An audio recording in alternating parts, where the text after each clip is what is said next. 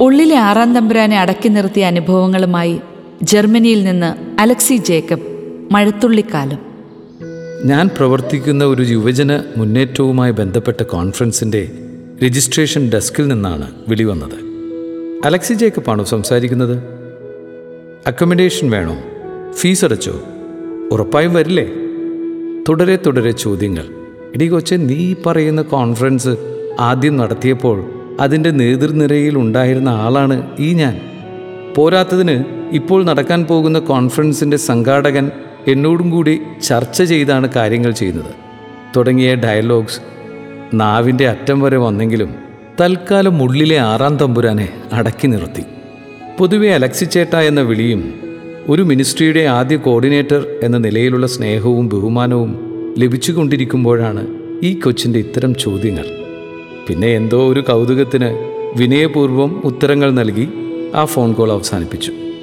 പിന്നീട് ആലോചിച്ചപ്പോൾ അന്നങ്ങനെ സംഭവിച്ച് നന്നായെന്ന് തോന്നി. അതിന് കാരണം ഇതിനിടയിൽ ഞാൻ ജോലി സംബന്ധമായി മറ്റൊരു രാജ്യത്ത് ചെന്നപ്പോൾ ഒരു കൂട്ടുകാരൻ പറഞ്ഞ സംഭവമാണ്. ഫ്ലാഷ് ബാക്കിനകത്തൊരു ഫ്ലാഷ് ബാക്ക് കൂട്ടുകാരൻ ഇന്ത്യയിലായിരുന്നപ്പോൾ തുടങ്ങി വെച്ചൊരു സംരംഭമുണ്ട്. അതിന്റെ നടത്തിപ്പിനും കൂടിയാലോചനകൾക്കും ജോലിയോടൊപ്പം ഒത്തിരി ബുദ്ധിമുട്ടുകൾ സഹിച്ച് സമയം ചെലവഴിച്ചിട്ടുണ്ട്. പിന്നീട് ആ സംരംഭം പുതിയ പേരിൽ കൂടുതൽ പങ്കാളിത്തത്തോടെ ആഗോളതലത്തിൽ ആരംഭിച്ചു. പുതിയ രാജ്യത്ത് വന്നപ്പോൾ ഈ പരിപാടിയുടെ ലഘുലേഖ വിതരണം ചെയ്യാൻ അവിടെയുള്ളവർ എന്റെ കൂട്ടുകാരനെ വിളിച്ചു. വിളിച്ചവർക്ക് അറിയില്ലായിരുന്നു അദ്ദേഹമാണ് ഇതിന് തുടക്കം കുറിച്ചതെന്നും കൂട്ടുകാരനാകട്ടെ അത് അവരോട് പറഞ്ഞതുമില്ല. നല്ല തണുപ്പ് കാലത്ത് ഒരു സ്ഥാപകന്റെ ഭാവങ്ങളേതുമില്ലാതെ തികച്ചും സഹായിയുടെ റോളിൽ ആളുകൾക്ക് ലഘുലേഖ വിതരണം ചെയ്തപ്പോൾ താൻ അനുഭവിച്ച ആനന്ദത്തെക്കുറിച്ച് സുഹൃത്ത് വാചാലനായി. അങ്ങനെ ഇരിക്കെ ജോലിയുടെ ഭാഗമായി വീണ്ടും മറ്റൊരു രാജ്യത്ത് വന്നപ്പോൾ ഞാൻ പ്രവർത്തിക്കുന്ന യുവജന മുന്നേറ്റത്തിന്റെ സമ്മേളനത്തിൽ ഒരവധി ദിനത്തിൽ പങ്കെടുക്കുകയുണ്ടായി. ഞാൻ നാട്ടിൽ വലിയ സംഭവമായിരുന്നു എന്ന മട്ടിൽ ആ രാജ്യത്തെ കോർഡിനേറ്റർ എന്നെ പരിചയപ്പെടുത്തിയപ്പോൾ അത് കേട്ടുനിന്ന ഒരു ചേട്ടൻ താനൊരു സംഭവം തന്നെ എന്ന മട്ടിൽ എന്നെ നോക്കി. ഇതൊക്കെ എന്ത് എന്ന മട്ടിൽ ഒരു മറുനോട്ടം ഞാനും കൊടുത്തു. പിന്നീട് ആ ചേട്ടനെ പറ്റി കോർഡിനേറ്റർ പറഞ്ഞപ്പോഴാണ് കക്ഷി പ്രസ്ഥാനത്തിന്റെ അന്തർദേശീയ തലത്തിൽ സുപ്രധാന ഉത്തരവാദിത്തം വഹിച്ച ആളാണെന്ന് മനസ്സിലായത്. ആ സമയത്ത് ആരെങ്കിലും ആ ഉത്തരവാദിത്തം ഏറ്റെടുക്കണമായിരുന്നുവെന്നും അതുകൊണ്ട് താനത് നിർവഹിച്ചു എന്ന് പറഞ്ഞ് ചേട്ടൻ അതിനെ നിസ്സാരവൽക്കരിക്കുകയും മറ്റു വിഷയത്തിലേക്ക് സംസാരം മാറ്റുകയും ചെയ്തു. പൊതുവെ അധികാരങ്ങൾ ഒരിക്കൽ ലഭിച്ചാൽ പിന്നെ മറ്റുള്ളവർക്ക് കൈമാറാൻ വിമുഖത കാണിക്കുന്ന കാലമാണിത്. ചിലപ്പോൾ തനിക്ക് ശേഷം വരുന്നവർ നന്നായി മുന്നോട്ട് കൊണ്ടുപോകുമോ എന്ന ആശങ്കയും കാരണമാകാം.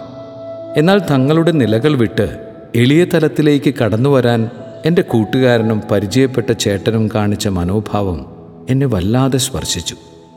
കരുത്തും കഴിവുമുള്ളവർ മറ്റുള്ളവർക്കായി വഴിമാറിയപ്പോൾ കൂടുതൽ മനോഹരമായി മാറിയതും കണ്ടിട്ടുണ്ട്. തന്റെ പൂർണ അധികാരത്തിൽ നിന്ന് പിന്മാറാൻ ബെനഡിക്റ്റ് മാർപ്പാപ്പ തീരുമാനിച്ചപ്പോൾ ജനഹൃദയങ്ങളെ കീഴടക്കിക്കൊണ്ടിരുന്ന ഫ്രാൻസിസ് മാർപ്പാപ്പയെ ലഭിച്ചു. ഇനിയുമുണ്ട് പിന്മാറിയവർ. സ്വാതന്ത്ര്യം ലഭിച്ചപ്പോൾ ഇന്ദ്രപ്രസ്ഥം വിട്ടിറങ്ങിയ ഗാന്ധിജി മുതൽ തന്റെ താക്കോൽക്കൂട്ടവും മറ്റും മരുമകളെ ഏൽപ്പിച്ച് പിൻവലിഞ്ഞ എനിക്കറിയാവുന്ന ഒരു വലിയമ്മച്ചി വരെ ചില ഉദാഹരണങ്ങളാണ്. അധികാരങ്ങളിൽ നിന്നും ഓടിയകലാനല്ല പറയുന്നത്.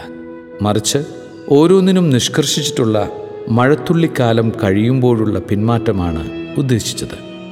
മഴത്തുള്ളി എപ്പോഴും സ്ഥായിയായ അവസ്ഥയല്ല. മറിച്ച് അത് ഭൂമിയിൽ നിബദിക്കുമ്പോഴോ സൂര്യതാപം ഏൽക്കുമ്പോഴോ അലിഞ്ഞില്ലാതാകുന്നു. എന്നാൽ ഓരോ മഴത്തുള്ളിക്കാലം വ്യത്യസ്തമാകാം. അധികാരങ്ങളെ ദൈവീകമായി കണ്ട് ദൈവം ആഗ്രഹിക്കുന്ന രീതിയിൽ നിർവഹിക്കുമ്പോൾ അത് വളരെ മനോഹരമായി തീരുന്നു. അതുപോലെ പ്രധാനപ്പെട്ടതാണ് ദൈവം നിഷ്കർഷിക്കുന്ന സമയത്ത് അത് കൈമാറുക എന്നതും. കുടുംബത്തിലും ജോലിസ്ഥലത്തും നമ്മൾ വ്യാപരിക്കുന്ന മറ്റു മേഖലകളിലും ചെറുതും വലുതുമായി പലതരത്തിലുള്ള അധികാരം ലഭിക്കാറുണ്ട്.